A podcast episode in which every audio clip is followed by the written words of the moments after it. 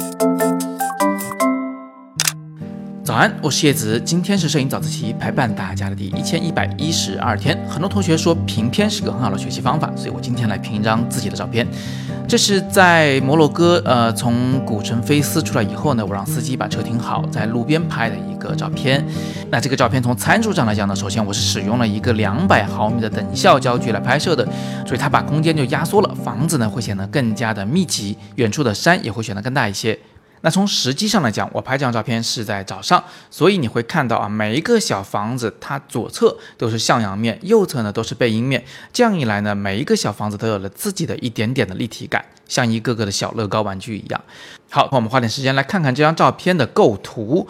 很多人可能会觉得这张照片的信息量有点大啊，里边的东西那么的多。那我们怎么样把这么多的东西？摆放成一个有规律的形态呢，让整张照片看上去东西多，但是画面不乱呢。我想请你看这么一张动图，你会发现我这张照片的构图呢有非常简单的几何形状的规律。首先呢，我们会发现左侧和右侧啊有三个三角形的区域是裸露着泥土的，所以这其实就是三个三角形了。那远处的那个山体呢，其实也是一个大的三角形的形状，而它跟整个天空合在一起，又可以被视为一个更大的三角形。如果你把山体和城市之间那条分界线给它画的比较清楚的话，你会发现整个照片呢可以一分为二，上面四分之一的面积是天空和山，下面四分之三的面积是泥土和城市。上面呢是个大的直角三角形，下边呢就是一个标准的梯形。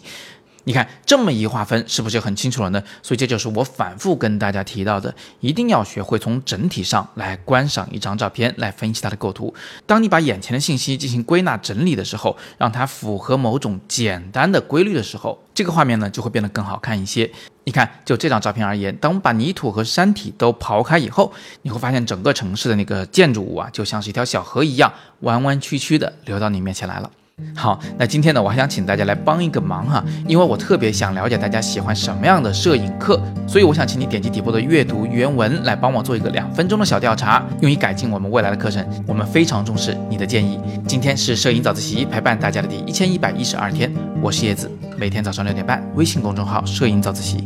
不见不散。